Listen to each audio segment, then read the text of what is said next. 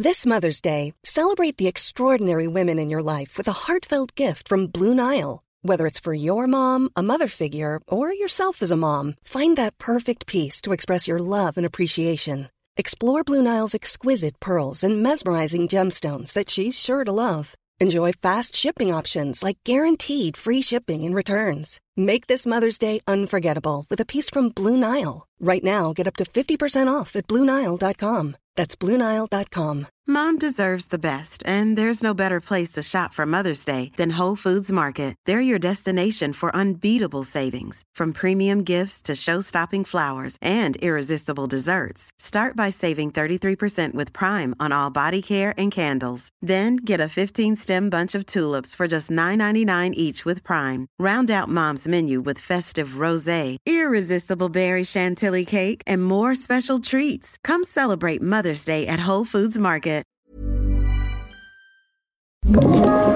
Podplay.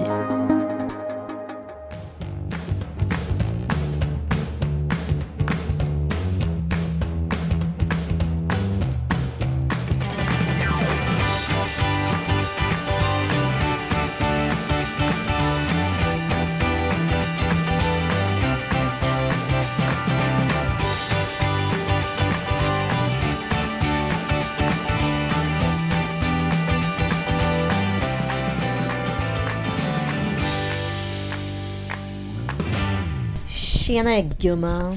Tjenare gumman, nu sitter vi här nere i uh, Nymark. Ny, Nymark. Sitter nere i ett 17-årigt tonårsrum. Exakt, med kalsonger Mm. på golvet och obäddad säng. Som det ska vara. Ja, men jag frågade honom häromdagen, så här, han har ju ändå garderober och massa hyllor, så jag sa, varför ligger alltid kläderna på golvet? Eller i de här hyllorna som är för fint dekorerade. Ja. Det är bokhyllor då. han, han, han är slö. ja, Mm. just det. Just det. Det kommer man ju faktiskt ihåg. Eller, just städa. Jag fattar, det är inte det roligaste. Och när man inte har någon som ska... Alltså, han bor ju här nere, han har en egen våning. Ingen kanske kommer hit på flera dagar. Fan vad skönt att vara tonåring. Eller hur? Ibland vill jag bara regredera och bli tonåring igen. Jag känner Mm. verkligen att det är nice att vara tonåring. Speciellt efter förra veckans lilla drev. Kan man Mm. säga så? Men eh, det, det här drevet nu då. För att jag, eh, jag undrar ju då, eh, vad var det som hände med lilla drevet? Nej, men vad var det som hände? Nej, men jag vet För att det här inte. är intressant, för det sätter nämligen fingret på en generation som är vana vid att få instant gratification. Hela tiden. Och så kommer en annan generation och kanske inte vill ge det för de tycker att de har inte ansvar för det. Och då blir det ett jävla liv i luckan. Men vi tar det från början då. Jävla liv i luckan. Nej men som sagt, jag, jag har liksom...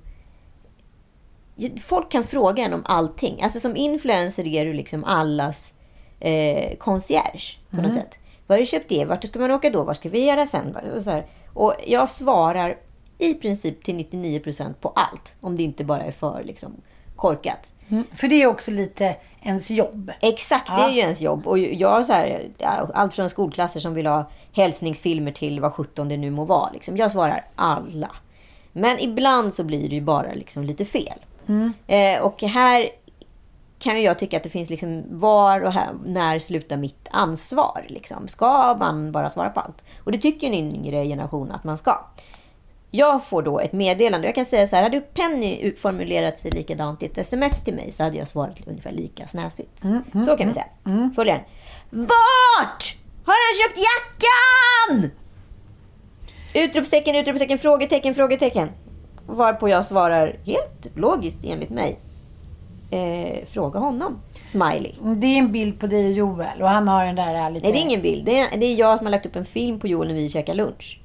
Ah, okej, okej. Ja. Eh, och då har han på sig en jacka som han var så jag har ingen jävla aning. Det är en typ en vintagejacka. Jag kommer inte ens ihåg var jag köpte den. Alltså så här, och jag visste inte det.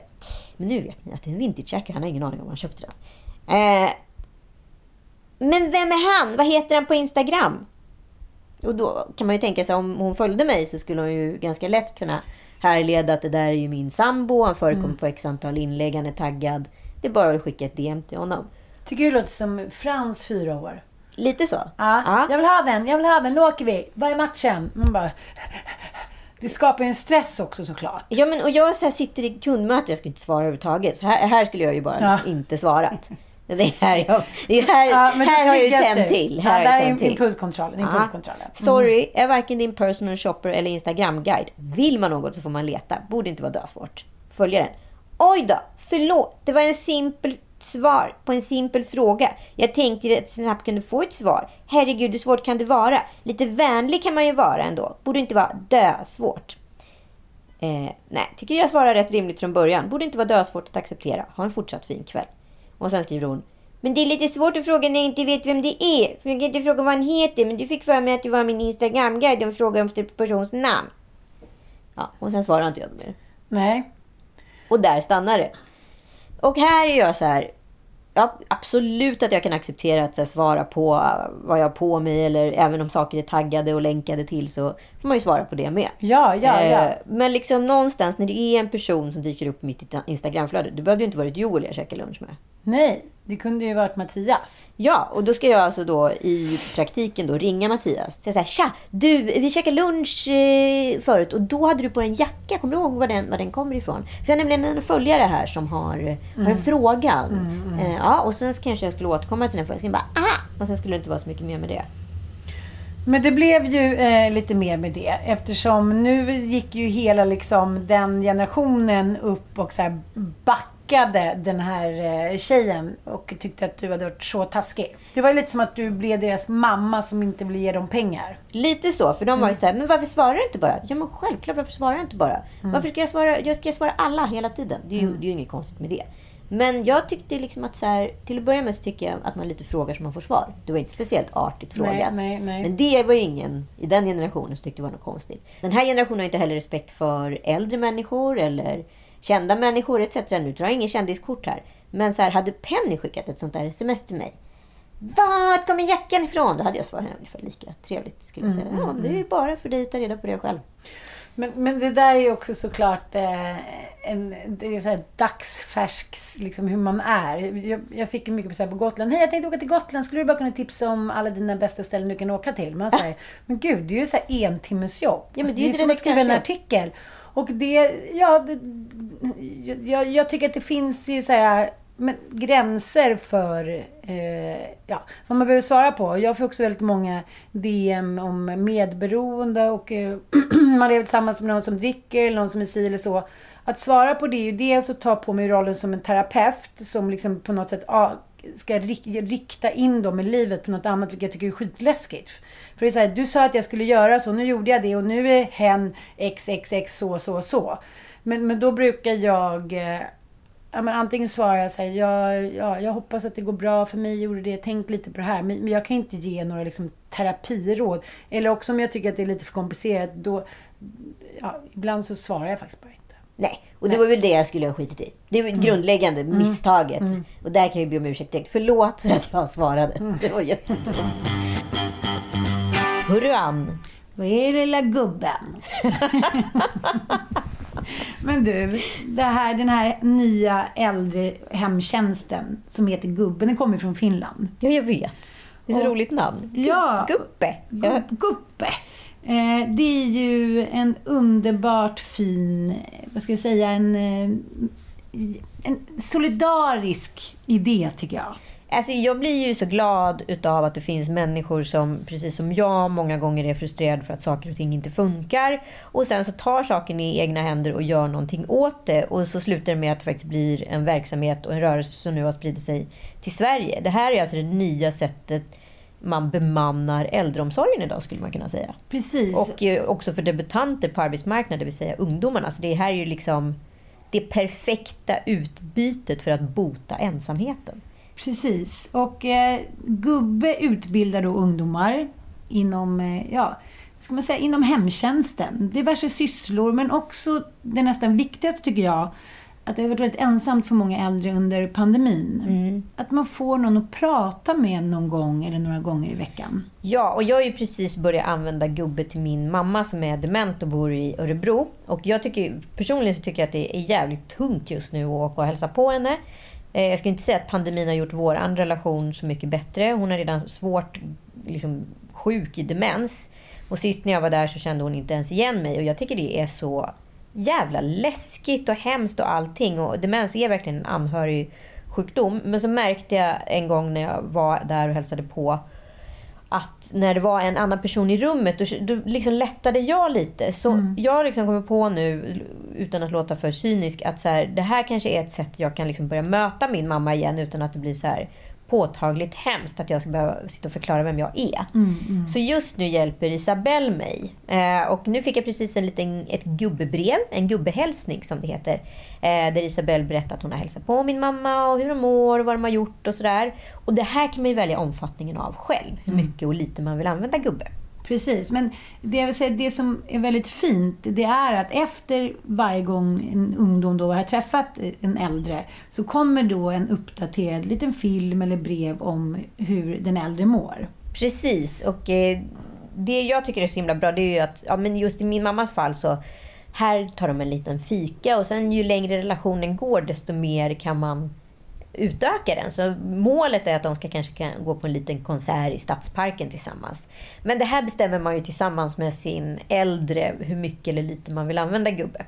Och jag har ju några som är inte alls är sjuka jämfört med min mamma utan fullt friska. Där har jag märkt att införsäljningen är lite svårare. För att de tycker ju inte att de har behov av någon hjälp. Utan eh, där ska man i så fall eh, försöka pusha att de hjälper ungdomar. Då blir de lite intresserade. Precis, att det blir en win-win. Att man dels kan få lite hjälp och, och umgås med en, vad ska jag säga, en ung, frisk, pigg människa. Och eh, så får den unga människan ja, känna sin lön och även lära sig lite om kanske historien. Exakt.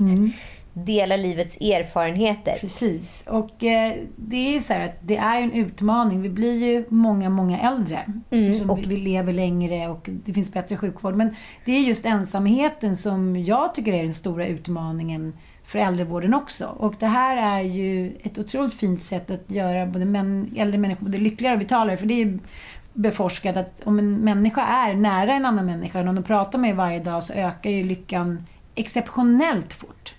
Ja, gud ja. Otroligt. Nu har vi tillsammans med Gubbe ett så jäkla fint erbjudande till er. Det är att ni får alltså tre veckor helt gratis utan bindningstid. Om ni bokar ert eh, besök på sc.gubbe.com slash lillelördag. Då kommer man rätt. Eh, och där kan man se på hur tjänsten fungerar och ställa massa frågor om man känner sig osäker på någonting som har med sin äldre att göra.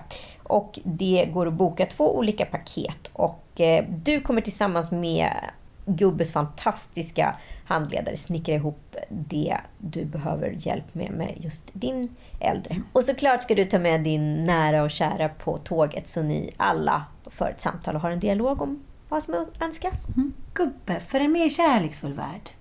Exakt. Mm. Tycker, vem tycker du att, lät- att jag lät som? Mark Levengood. Tack. Nej men jag fick i somras också, för jag tänkte först att det här är ju såklart en generationsgrej. Men sen så tänkte jag om, för i somras fick jag några DMs av olika personer när jag var i Grekland. Uh, så här, Tja! Du, eh, jag tänkte köpa hus här på Peloponnesos, har du några tips? Man bara, eh, ja nu, ja, det är första gången jag... jag menar, Men at Eh, your service, att man ska Ja, liksom ja, passa in i Ja. alla fack. Och sen så kom det roligaste, det var ändå så här, då var jag liksom så här, men nu räcker det väl. Du, jag, jag står här i hamnen eh, på Hydra här och nu undrar jag om ska jag gå höger eller om jag ska gå vänster? För att komma till badstället. Och då var jag så här, "F- förlåt? Ja men ska jag gå höger eller vänster på det där badstället som ni var? Eh, och då var jag, oj, jag tror Google är liksom ett knapptryck bort.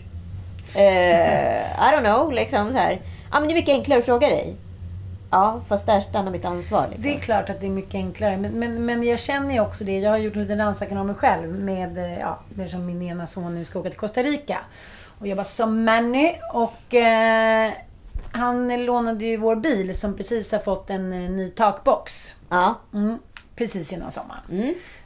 Jag har länge drömt faktiskt om en takbox. Exakt. Ja.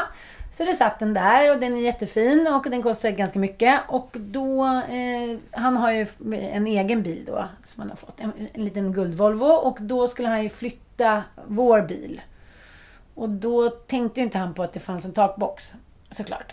Så då, eh, och det gjorde inte jag heller de två första gångerna jag skulle köra. Men då snuddade man ju och sen bara Helvete, just det, vi har en takbox, vi har en carport. Nej då, han ska satsa! Ja, ja. Den, han är nyvaken, så vaknar vid 12, lite trött. Men han ska satsa in i carporten så den bara spricker. Ja, men då blir han ju stressad och ber om ursäkt så här. Men sen kommer han med sina lösningar. Ja. Som vi kallar för eh, eh, ja, den här generationens lösningar. Svart tejp. Ja, gaffa. Gaffa. Ja, och så tycker jag så här, jag vill, jag vill leva i nuet så här. För jag, så, att han tycker då att nu fixar vi det här och, jag kan betala hela min lön eh, som jag får nu om, jag ska köpa en ny och så här. Då säger jag så här, men det är ju liksom, det spelar ingen roll för mig för då måste jag ju ändå betala för dig om jag tar din lön. Och om du nu tycker att man släpper såna här grejer som att du blev av med ditt pass och pengar hit och dit för att du vill leva i nuet och det är inte viktigt. Det gör ju att jag inte kan leva i nuet. Precis. Mm.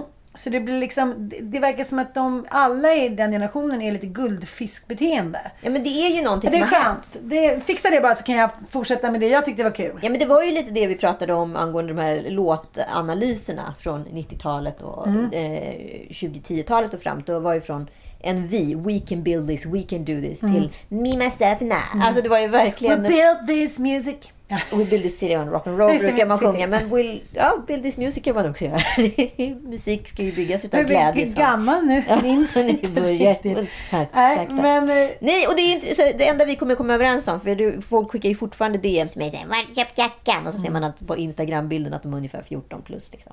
Eh, då eh, förstår jag bara, så här, vi kommer ju inte enas om det här. För det här är ju så här, hade en äldre person, som jag själv då kanske ja, inte kände, men förstår att det är en känd person, eller åtminstone relativt känd person. Eh, och jag säger hej, ursäkta, jag skulle undra var ditt sällskapsjacka kommer ifrån. Och om jag då skulle få så här, fråga honom, då skulle jag bara oops, oj, okej, nu kanske jag går och letar lite bara. Mm. Ett, ett klick in på Instagram eller bara en googling bort på kamouflage. Det, det Men jag, också. men jag tycker ändå att det, att det var fint där, Trams-Frans. Han på- drog en lans för mig. Ja, på. Aftonbladet där. Nej, men han sa så här, äntligen är det någon som vågar sätta ner foten. För att hela tiden när man sätter ner foten, eh, vare sig det är liksom hårt eller liksom lite, lite löst i leran, så får man ju kritik att man är en bortskämd jävel. Det är sansen. Men jag tänker att man, om man kanske vänder liksom spegeln mot de, den här generationen då, så, så kanske det faktiskt är tvärtom. Mm. Annars då? Annars då? Annars då? Nej, men det var liksom så här... Det är alltså jag har sjukt mycket att göra. Och sen så är det sjukt mycket grejer parallellt. Så jag börjar med att gå upp på morgonen vid sex nu. för att så här, komma, hinna ikapp. Så jag har ju suttit och, och slavat sedan sex nu på morgonen. Men så är det ju ibland. Jag är inne i sån eh, post eh. Så när Mattias fyllde år så kom han, då sov jag in hos barnen. Eh, för de vaknar på natten som vanligt. Och så går jag in och lägger mig där. Och sen så kommer han lite så här, nyduschad och klar. Ja, nu kan jag nog inte vänta längre för jag har imorgon, morgonmöte snart. Det visar Okej, lägg dig, vi kommer! Typ så in med tårta. Eh, som jag, jag hade ju cyklat med tårtan så den var helt platt. Som så här. Jag tog upp tårtan och jag bara, jaha. Eh, lite grädde, okej. På med lite ljus och Frasse säger, varför är tårtan platt? Ja, men nu är det det. blir jättefint ändå. Så, här, mm. eh, lite paket som hade slagits in från en rea. Och jag bara kände såhär, gud det här är... Det här, jag skulle bli så sur om det hade varit tvärtom. Alltså, ja, gud, du skulle kunna inte hantera det på Ja, bra han var så, jag låg där och väntade men så tänkte jag att de verkar ju inte komma. Och så, här, så han satt lite på hörnet av sängen och så här, Frasse blåste ut ljusen. Ja. Eh, och det kändes som att det satte ju lite ribban för hur det sen fortsatte. Med hans födelsedagsfirande. För jag skulle överraska honom i lördags. Ja, Med ett litet födelsedagsfirande. Och eh, ja, jag hade bokat att vi skulle flyga till Gotland och där skulle vi möta upp eh, Malin och Martin och de hade ställt en bil på flygplatsen och sen skulle vi spela paddel. Jag hade förbeställt en massa skaldjur och bubbel och sen skulle vi åka ut till deras sommarhus i, ja, på norra Gotland skulle vi basta och spela spel och käka alla de här skaldjuren och liksom, ah. Så, ett fantastiskt dygn. Ja, verkligen. 24 hours. Ja, vad mycket med skaldjur där. Mycket med skaldjur. De återkom tre gånger. Jo, men, men han var ju... Han, ja, för jag ville verkligen visa så här, ja men nu gör jag någonting för dig. Ja, och inte bara ge dig en platt tårta. Precis. det var egentligen prinsesstårta. Nej, men det kan ju bli lite så här, ja men med vardag, man kommer tillbaka, ja men nu firar vi lite. Jag vill liksom... Jag kände att jag ville på något sätt så här, markera att nu är det en ny era. Nu är det höst, nu satsar vi. Ja. Mm. har vi möts upp då. Eh, jag var på middag kvällen innan för barnen skulle sova hos våra kompisar. Så när jag ska åka vid elva säger hon så här, då följer vi med hem. Jag säger, nej. Det går inte för att Ossian ska hämta er här. Ja, men allting blev liksom Ja. så här. Du vet hur barnen kan bli precis i den där skiljelinjen. Exakt. Gud vad kul, jag vill sova i tre dagar. Och sen så bara, nu åker mamma. Så jag sov ju kvar där. Skulle upp eh, på morgonen och vara med på eh, Nyhetsmorgon. Så jag mötte honom på flygplatsen. Ja. Mm, klockan eh, tio, nio. Tog vi en kaffe, skulle gå på planet och då är det sånt här litet propellerplan. Ja. Mm, och Det tycker han om. Det älskar han. Men då som att jag... Men det är väl klart att inte du vet vad du bokar för flight. Nej, jag bara säger, jaha det här ser bra ut. Det var lite half price. Åh, nej, men det där är ju en Cessna. Det går ju. Där är Cessna där motorn sitter under vingen. Nej, för fan, det tar vi inte. Vi kör med mimosar och allting. Ja, men så, jag vet ju att han har problem. Så här, att det har mycket det här med höjder. Alltså, du måste söka kognitiv hjälp och med flygning och sådär ibland. Men han brukar ju, du vet så här, ja men sen går det över efter 10 sekunder när vi är uppe i luften. Ja, såklart. Så vi sätter oss och är också lite så här, du vet det är grått, det är regnigt, det är ett litet plan. Någon unge står utanför och så här storgråter och bara Jag vill inte, jag vågar inte, jag vågar inte flyga. Det blir liksom Ja, det byggs på. Ja. Ja. Och den här norska flygvärdinnan kom in och sa det, akkurat, det kommer ta lite tid här. Vi jobbar lite på här utanför. Jag har en liten grej att lösa bara. Mm. Och sen kommer han in då så här, söndergråter med sin pappa. Jag säger så här, och Mattias säger så här, prata med mig, prata med mig. Jag bara, jaha. För han sitter och kollar på golf. Jag bara, okej, prata med dig. Jaha, hur är det? Jag förstår liksom inte vidden att han sitter och håller på att få en fet jävla panikångestattack. Okej. Och jag sitter och vilar lite på min sida, lite så här trött. Bara, Det är en halvtimmes flight liksom. Ja, håller på att kolla lite med, står bilen på flygplatsen, Ja. så här, är padden och Martin är så här, kan, kan Mattias spela padden med mig klockan två för att min partner bara, så det är lite rodd. Och han sitter och kollar på sin golf som vanligt. Det är ju det som han gör. Så det är inte så här, han bara pratar med mig, jag bara prata med dig. Okej, vi pratar lite, ja nu är det jobbigt där, jag kan inte andas riktigt. Jag var så här, okej golf, vad roligt. Ska, så kommer den där ungen in söndergråten. Hon säger, om du ser på mig att jag är trygg, då är det lugnt. Jag bara, ja, vadå, sk- finns det, finns det någon chans att inte ska bli tryggt under Ja men du vet, allting blir bara så här. Och så precis en kvart för sent ska de stänga. Och då ser jag på Mattias så här, nej men nu är det som panik. Jag vill säga, men men vill du gå av älskling? Han bara, japp! Så som ett liksom... Du kanske kan fortsätta. Ja! Jag ville visa. Så innan loppet av liksom 10 sekunder så har vi gått av, sitter liksom på eh, Bromma flygplats som säger två nicknojare och bara så här väntar på, fan jag har också checkat in. Nicknojare. Ja. nicknojare för? Det kan vara det bästa ordet jag hittat på i år. Det fattar ju vem som helst. Vad är nicknojare? Nicknojorna, det är de nya Okej, eh, vad gör du? Vad gör du Mattias när det är nicknojar? Nej, men, ja, men då satt vi där och väntade, för han hade också checkat in. Jag bara, "Men vi ska flyga en halvtimme, vad är det du har med dig? Nej, han har checkat in bagage, så det blir panik. De är ju inte nöjda. Den här flygvärdinnan är såhär, hon fattar ju ingenting. Nu ska ni av, men jag har ju precis krisat in den där ungen, hans pappa. Nu ska ni av. Så där sitter vi, han säger... Jag, bara, jag kanske måste smsa då att vi inte kommer. Och jag måste... Så jag sitter där och bara, hej! Jag hade bokat lite skaldjur, några humrar. Nu kom, oj, nu kommer de igen. Skaldjurs... Guilt-trippen. Och vet, han säger så här när vi kommer Humrarna blev jätteledsna. De fick gå, promenera tillbaka till havet. Och räkorna, de blev Ja, jätteledsna. de blev ledsnast. Ja, det blir lite så här, åkte hela vägen från Göteborg. Ja. Så in i taxin där kommer hem. Jaha. Lägger oss i sängen och vilar lite. För han hade varit ute dagen innan och firat sin födelsedag. Jag, Jaha. Okej, då vad gör vi nu? Och, nej, det gör ingenting. Han sa, det första jag tänkte på när jag hoppade av.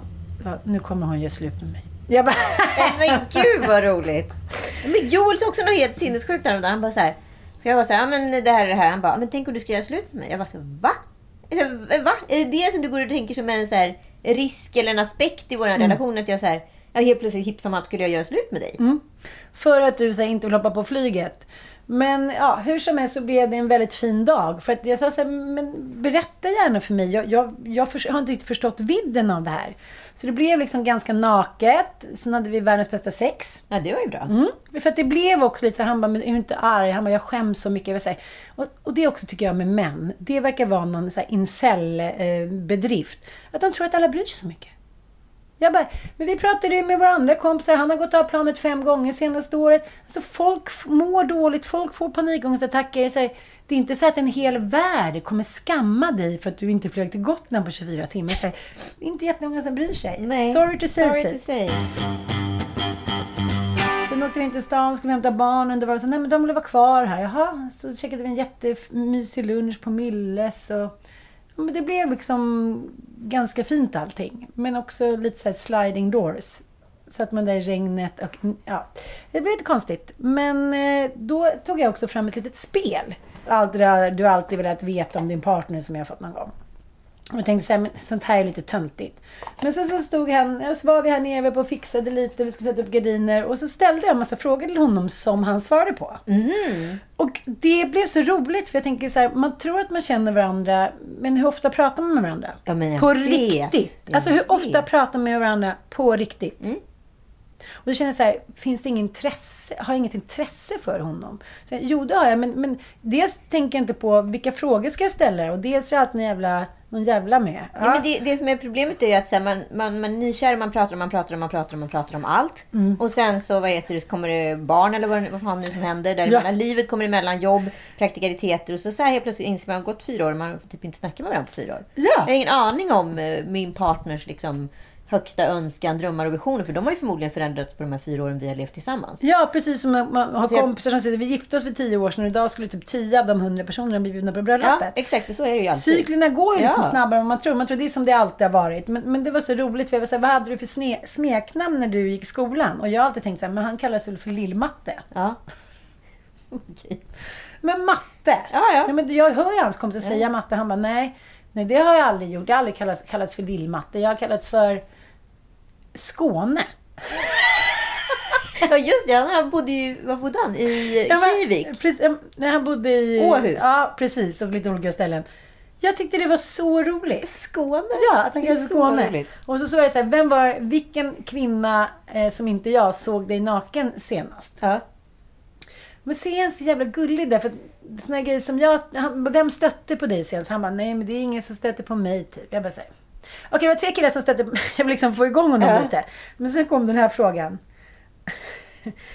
Om du måste säga en, vem av dina ex var då bäst i sängen? Den hoppade jag över. Du gjorde det? Ah. Du sket, du sket i att Men hade vi suttit med, några, med dig och Joel och druckit ett par glas vin, Ja. då hade ju den gått fram. Och sen, 100%. så de här spelen är ju lite roliga. Ja, men de kan dem. också, tror jag, stöka till det rejält. Trubbel i paradiset. Jag var på en parpaddelturnering i helgen och då var det ja, bara par då som tävlade mot varandra, vilket var jätteroligt. Eh, men jävlar vad irriterad man var på vissa par. Och jävlar vad folk var liksom, alltså blev väldigt, alltså det var väldigt bra för en som par. För man blev ju otroligt united liksom. Till skillnad mot vissa andra par, eller vadå? Nej men alltså så här, när jag spelar med Joel eh, i vanliga fall, då händer det att vi blir rätt irriterade på varandra. Ja. Och så, här, så börjar man ta men du, fan du missade den där bollen, vad, Mm. vad håller du på med? Alltså, så här. Eh, men nu, när det var liksom andra par man utmanades Mhm. av. Nu jävlar älskling, nu kör vi, vi ska döda de jävlarna. Alltså det var ju som... Det gick inte så Jaha. bra ändå. Nej men du förstår, det var jag roligt. fattar. Och då blev han inte, då blev ni inte irriterade på det? Nej, men jag tänkte att det var en rätt bra grej faktiskt ur psykologiskt dilemma när vi ändå är inne på det. Att här, spela paddel med andra par. För du får en själv att inte börja bråka. För oftast när jag och Joel kör, då kör vi liksom med olika personer liksom, som är sammansatta. ja. Liksom. Eh, Jag, jag, jag tänker att det var, det var lite... Allting som blev på pappret en sån katastrof blev kanske typ våra finaste 24 timmar på väldigt, väldigt länge. Ja, men vad fan vad Mm, fint så när det blir fint. sådär. Sliding doors. Och det blev så här, vi hämtade barnen och köpte lite spaghetti och pasta. Ja men du vet, det blev... Jaha, kanske lite det som jag tänker att man är så inne i. Jag, att det ska hända saker hela tiden. Man ska iväg, man ska maxa. Och så plötsligt så blev det bara lite, ja men du vet, 80-talsfeeling. Man gick hem, gjorde lite spaghetti, käkade chips med dipp och kollade på någon dålig film. Det behöver inte vara så mycket mer komplicerat Nej, än så nej. ibland. Nej, Man ska det, påminnas ja, men man ska det, påminna om det. Och det säger liksom, kan också Joel liksom säga till mig så här, alltså, varför måste du göra så stort av det?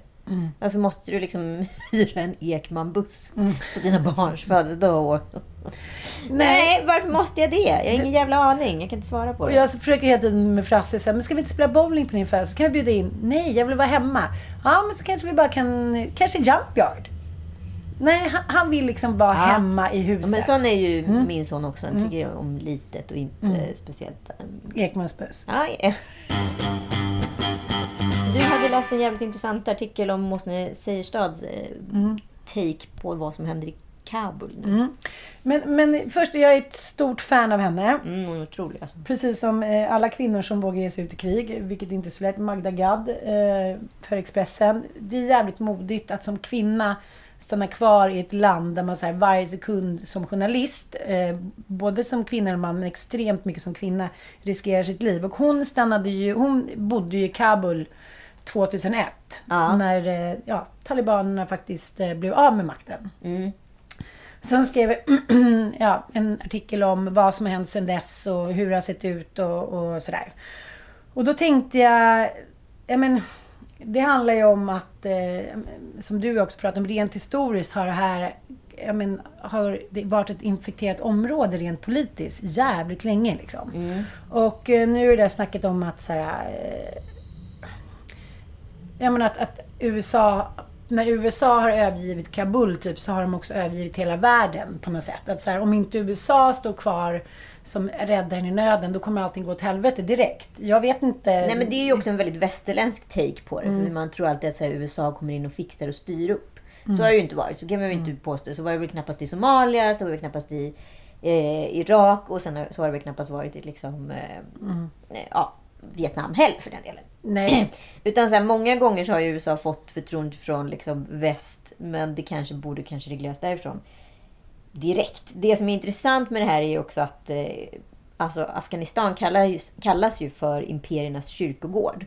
För att det är så många stormakter, alltså sedan början av 1900-talet, som har varit där inne och försökt. De sitter på sjukt mycket olja och intressen för väst. Liksom. Så att det är klart att man vill att det ska vara ordning och reda där Eh, i väst. För det ligger ju i vårt intresse eftersom vi kan tjäna pengar på det. Eh, men grejen är ju att vi jobbar ju... Det var någon otroligt smart människa som sa så här. Eh, ni har klockan, vi har tiden. Och klockan menar de nog på att syfta på att det är olika. Var fjärde år så är det en ny mandatperiod för en ny amerikansk president att sitta. Så George Bush har en strategi som är rätt eh, hårdnackad under tiden. Så här. Obamas strategi är att vara liksom internationalist och göra det här ur ett välgörande syfte och frita landet under tiden liksom Bush-regimen körde med liksom terror, alltså du vet hela Guantanamo Bay, hela den eran var ju rätt hård liksom. Vi ska sätta dit terroristerna och nu jävlar. Även fast det var så att USA hade gett talibanerna och lärt upp dem vapen att skjuta mot ryssarna på några år tidigare. Så, så där har det hållit på. Och sen så kommer, vad heter det, eh, Trump in och liksom eh, tänker tvärtom och USA ska ut ur, ur eh, Afghanistan. Och sen så ska Joe Biden köra på i samma linje, men ingenting funkar. Och grejen är, afghanerna är ju liksom, de är ju luttrade. De har varit i krig sedan början på 1900-talet och dessförinnan också. I egna eller större sammanhang liksom. Så det här är så jävla komplicerat krig. Och de stora förlorarna, återigen, är kvinnor och barn. Det kan vi inte komma ifrån. Ja, hon, hon skriver ju om att så här, de senaste 20 åren, det är klart att liksom tjejer och kvinnor, det har blivit friare. Men hon sa att ute på landsbygden är det fortfarande många kvinnor som inte har slängt burkan av rädsla för att talibanerna ska komma tillbaka. Liksom. Och tjejer har ju fått gå i skolan, men det har ju också varit med överhuvudets liksom, ja, men, goda vilja. Om mannen eller liksom morfan eller pappan inte har velat att man ska slänga burkan eller gå i skolan lite och dit, då har ju inte det skett. Det har inte varit någon så här 100% uppslutning. Liksom. Och eh, många av de kvinnliga lärarna har blivit mördade. Det är klart att det finns krafter som så här, fortfarande har liksom kämpat för att, ja, att det här befrielsen inte ska ske. Men det är klart att både liksom kvinnor och män, unga flickor och pojkar har ju fått smaka på någonting annat. På utbildning, på en sorts frihet och det sitter ju fast på något sätt. Men hon skrev så jävla sorgligt att när hon var kvar där 2001 så eh, vägrade hon åka hem och då blev hon avskedad från den tidningen hon jobbade för då.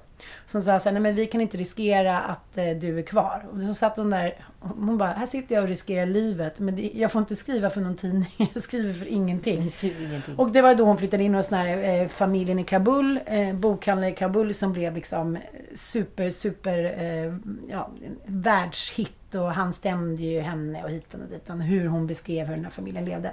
Men då beskriver hon att hon skulle gå ut och köpa schampo i alla fall. Eh, hon hade inte duschat på alla månader hon hade varit där. Hon tvättade sig med en liten kopp eh, med vatten och skulle gå ut och köpa schampo, vilket var otroligt exklusivt där.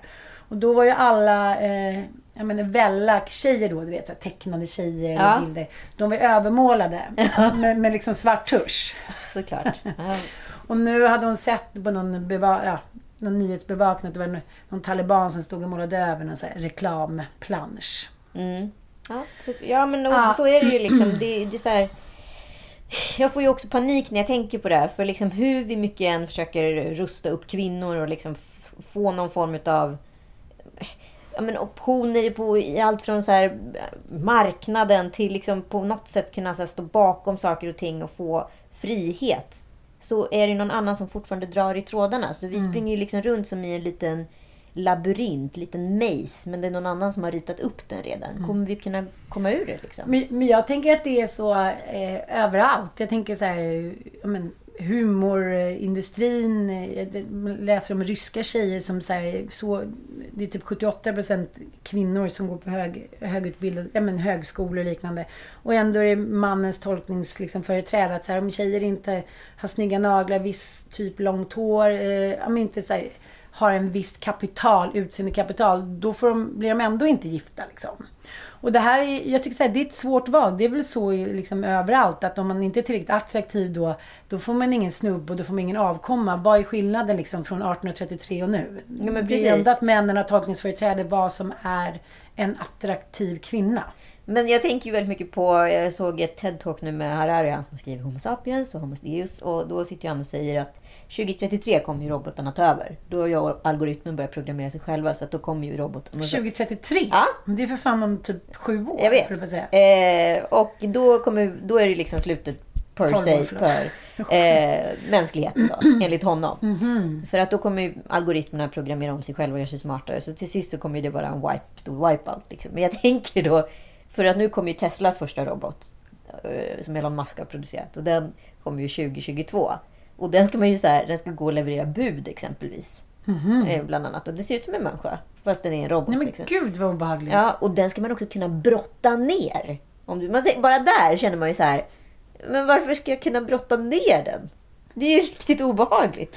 Och veta att den skulle kunna gå till Incel attack. hennes bästa kompis, de måste få ut lite så frustration. De bara, nu kör vi. Nu kör vi. Nej men alltså jag bara kände så här, varför, varför säger ni att den går att brotta ner? Måste jag ens tänka på det här? Varför har man inte bara gjort den som en liten snäll hund istället? Måste det vara en full-size människa liksom? Men, men du menar att den kommer klampa runt här nu från ryska posten och säga hej, här får Ja. du en stingtrosa från ett företag. Exakt. Men ja, jag vet inte. Det är ju mycket som förutspåddes. Jag såg några roliga klipp igår från så här, vetenskapsmän så här, 57. Och de var alla övertygade om att så här, på 2000-talet då skulle ingen längre vara deprimerad. Ah. Okej, eh, det kanske inte var jättebra eh, siande. Så att jag, eh, jag vet inte. Liksom, menar du att vi ska... Vad ska vi göra? Nej men då nu? tänker jag så här, kanske... Robotarna tar över? Vad Ska robotarna ta över och så ska vi... Ja, men jag vet inte. För att vi kommer ju inte vara nödvändiga så länge det finns robotar. Ja, men vadå, men, men vadå, robotarna vet ju inte om att de ska ta över mänskligheten. Vadå, Fast det kommer de in programmera sig själva till att göra utan att de tänker Till på sig det. själva?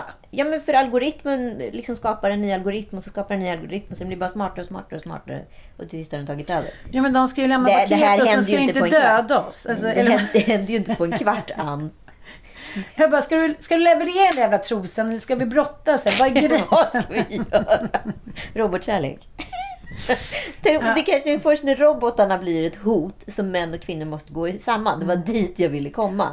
När Eller när man får en faktiskt- panikångestattack. Eller när man får en panikångestattack. Nu var ju eh, det väldigt, väldigt spännande när eh, Groteskos tjejer slog lite bakut och sa så här, gud nu har vi liksom jobbat ihop typ, hur länge var det? 20 år och vi har eh, aldrig fått skriva ett helt avsnitt. Nej? Mm, av ett liksom grotesk avsnitt. Och det var, så här, det var så tågordningen var. Smarta, sköna snubbar sitter och liksom freebasar. Och sen kommer tjejerna in och styr upp, gör Excel-ark, skriver skiten. Lite så. Mm. Och där kan jag själv ta på mig att jag ibland har, eh, ja, kan vara lite av en skön snubbe. Men det är ofta så... Menar du? Eh, jag menar bara att det är ofta så det går till. Mm. Och då eh, blev det här en snackis. Men det blir aldrig några repressalier. Det blir bara så här, sköna snubbar, smarta snubbar, låter sköna, smarta tjejer komma fram lite mer. Vad bra! Ja, men det blir liksom... Vad är utvecklingen nu då? Ja, men och sen För det är ändå så om man kollar nu på utbudet inom humorutbudet så är det ju rätt mycket sköna, roliga killar som gör ett sköna, otajta program. Eh, Lite så är det ju. Och det är också så här när man då ser den här... eh, Alltså jag antar att det handlar, ja, men jag handlar också ja. om vilken typ av beställare det är, tror jag. Alltså så, här, så enkelt är det ju. Alltså, så här, har beställaren ett visst typ av kön, då är det väl lättare kanske att köpa killar. Sen så har ju killar också fått en naturlig plats i humor för att de har bevisat sig många gånger vara roliga. Eller är det för att tjejerna aldrig fått utrymme eller tycker att det alltid hamnar i någon praktisk position. I don't know. Men, Nej, det vet du visst det. Om vi säger att du och jag sitter på en middag med 20 personer. Ja. 10 snubbar, 10 tjejer. Sitter du ofta och tänker så här, fan snubbar är ju bra mycket roligare. Jag tänker precis tvärtom. Jag bara säger, nej men nu har han sagt det här skämtet eller försöker få att han inte lyssnar utan man ska in och flika in i det här mikrokosmiska ja, man får utrymmet. kämpa sig Mm. in med liksom en, en snygg replik. Så många middagar kan bara gå ut åt att bara sitta och göra liksom Jag skrattar små- så mycket mer åt tjejer än åt killar, vet du Ja. Nej men hur som helst så har jag sett både så här Daniel Hallberg och Jonathan Unges eh, program på SVT. Jag har inte sett dem. Nej men de är ju liksom, det ska ju vara någon form av sitcom. Har du grejerna? Ja, men hej säger man väl? Men ja, det här. Tre sa vi va? Tre. Jag har inga cash på mig. Shit, sorry. Jag får betala nästa gång. Så gör vi. Vi, eh, fan, vi tar det på faktura. Ja! Mm. ja men gud vad bra. Tack. Så lite så. Självklart inte. Du fattar att jag var sarkastisk. Ett skratt per minuten humor kan man väl liksom summera Det där det har du precis lärt mig. Mm. Eh, nej men och då, då vad heter det? Ja men det är så man skriver. Det är så man liksom temporerar sitcom. Man gör manus liksom.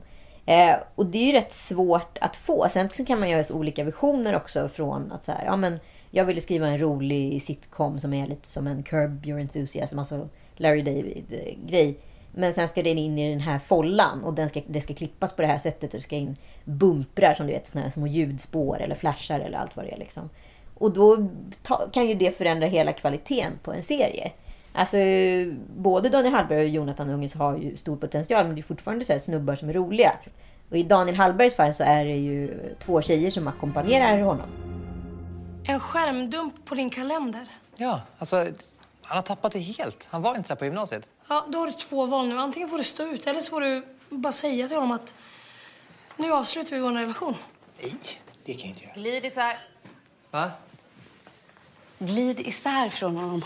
Vad menar du? Har du aldrig glidit isär från en gammal kompis? Vadå med flit? Du har säkert ett sms som ligger och skräpar i inkorgen från honom som du har dragit dig för att svara på, eller hur? Ja. Mm, då gör du så här, att du väntar fyra dagar med att svara, sen så svarar du bara hehe, ja. Nästa sms väntar du en vecka och sen drar du iväg en emoji, förslagsvis tummen upp. Sen likar du bara resten av hans meddelanden. Eh, och om man ska göra slut med sin kille, hur gör man då? Oh, vi har försökt klappa ihop den här relationen flera gånger, men vi har slut på idéer. Bevisligen funkar det ju inte. Vi borde inte vara ihop. Liksom och är, ska ju då vara en rätt jämställd show, fast det handlar ju om hur tokig han är egentligen. Okej. Ja.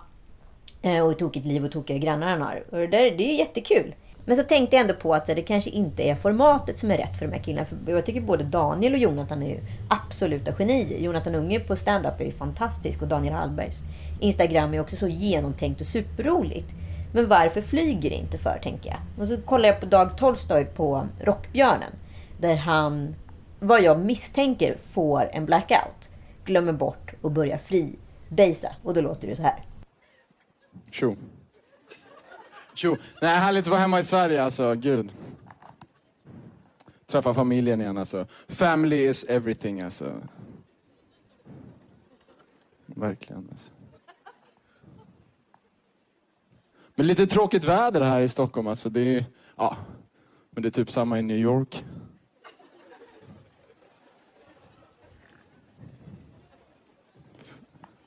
The Big Apple, va? Madison Square Garden, va?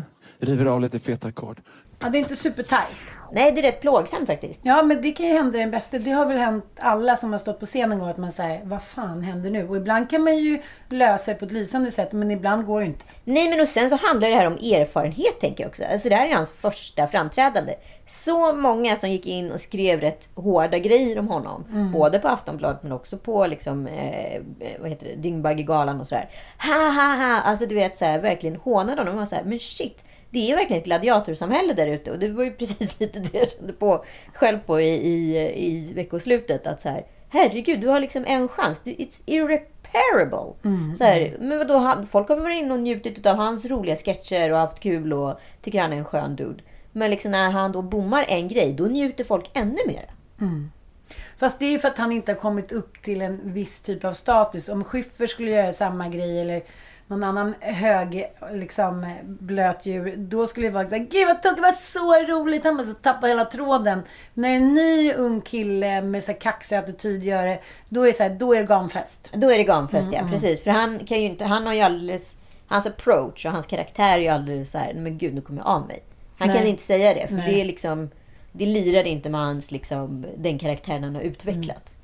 Men jag tänker också att många kan ju, om vi ska ta som, det framstår ju som många liksom kan flexa hur som helst. Men nästan alla i högsta skiktet med liksom, men de som håller liksom föreläsningar eller ståuppshower. De håller sig otroligt tight till sitt manus. Ja. Det är därför som en sån eh, veteran som Peter Wahlbeck ibland eh, kan vara så briljant att ingen har en chans.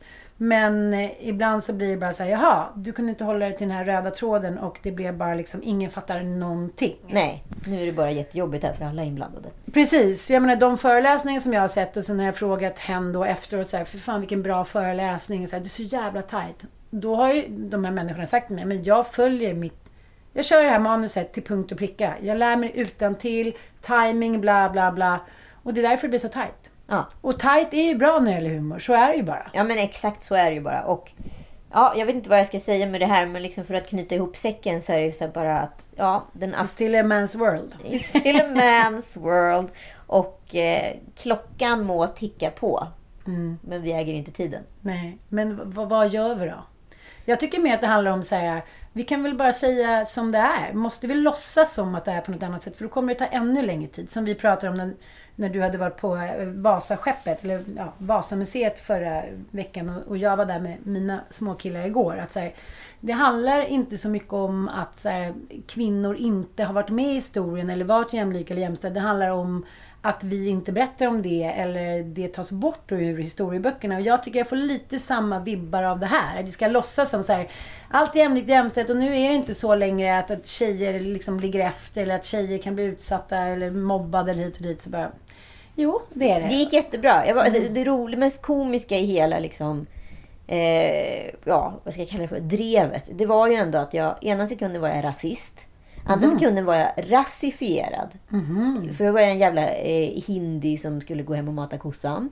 Jaha. Eh, fitta. Ja, det var mycket där. Du var aldrig nazist? Nej, jag hann han aldrig bli det faktiskt. Fascist? Pacifist? Nej, men och Ja. det, det är liksom så här, för då när liksom, när jag var då så fruktansvärt otrevligt sagt dösvårt. Mm. Det ska alltså mötas med Alltså, så, alltså jag har fått så sjuka DM den här gången så att så mycket ilska det är bland den yngre generationen så man kände inte så här är det en feltolkning utav feminismen? Är män ännu mer hatiska mot kvinnor? Är det för att jag är en äldre kvinna? Vad fan är det som har hänt? Den nya generationen verkar inte ha liksom, de är gretor utan agendor och de kan, ra, de kan brinna för miljön och de kan rasa för alla ojämlikheter men de kan också rasa för vad fan som helst. Mm. Och då får man säga vad som helst in the name of hate. Mm. No filters. No filters. Ja, med det sagt så bara så här, jag bara undrar så här, vi lever ju inte liksom ett linjärt liv. Det går ju inte bara framåt, utan det går ju snarare som en som ett, som ett hjul som roterar runt varandra. Och nu i helgen så kollade jag faktiskt på den här eh, serien Si. Har du hört talas om den? Som går på Apple+. Nej. Nej, men det handlar om att män, mänskligheten som den är nu och har i princip dött ut. Det är bara två miljoner människor kvar på hela jorden. Eh, och alla, har, alla som har överlevt på något sätt eller liksom börjat fortplantats efter för 300 år sedan, de har blivit blinda.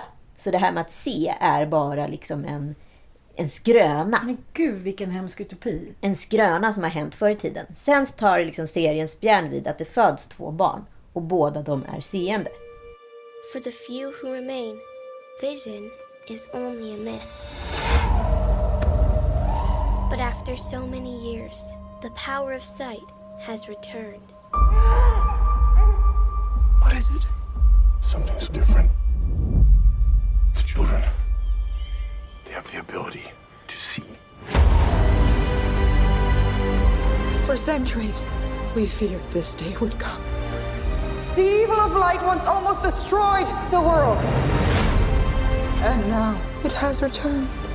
Find the children who can see and bring them to me.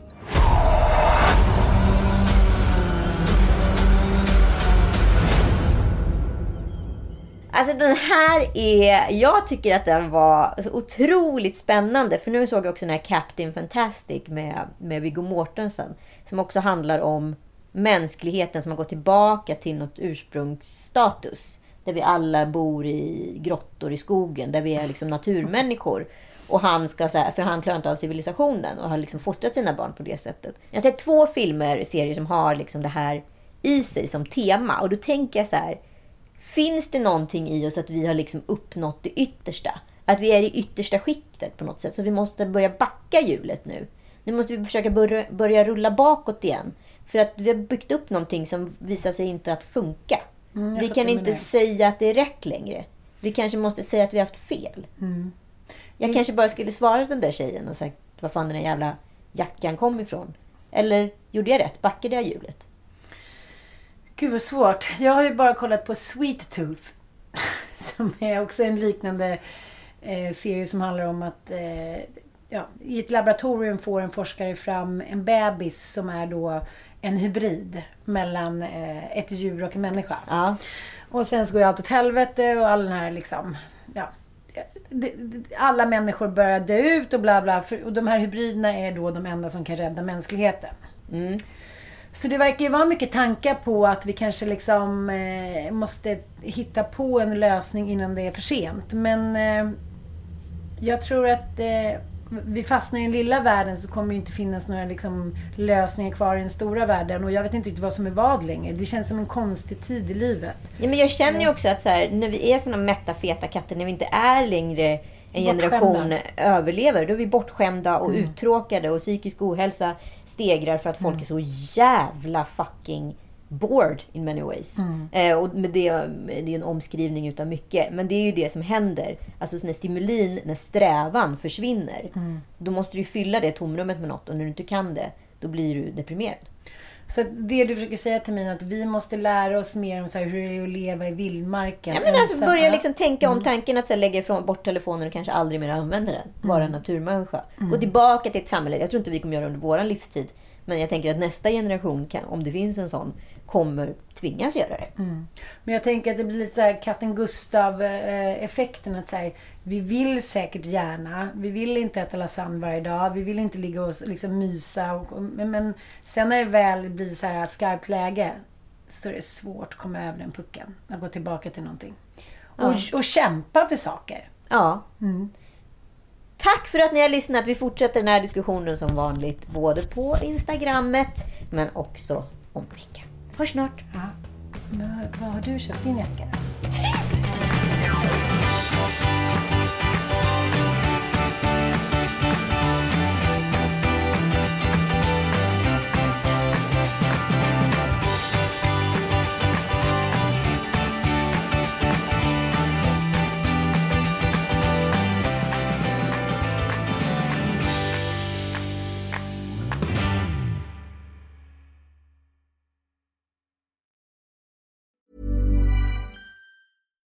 Here's a cool fact a crocodile can't stick out its tongue. Another cool fact you can get short term health insurance for a month or just under a year in some states. United Healthcare short term insurance plans are designed for people who are between jobs, coming off their parents' plan, or turning a side hustle into a full time gig. Underwritten by Golden Rule Insurance Company, they offer flexible, budget friendly coverage with access to a nationwide network of doctors and hospitals.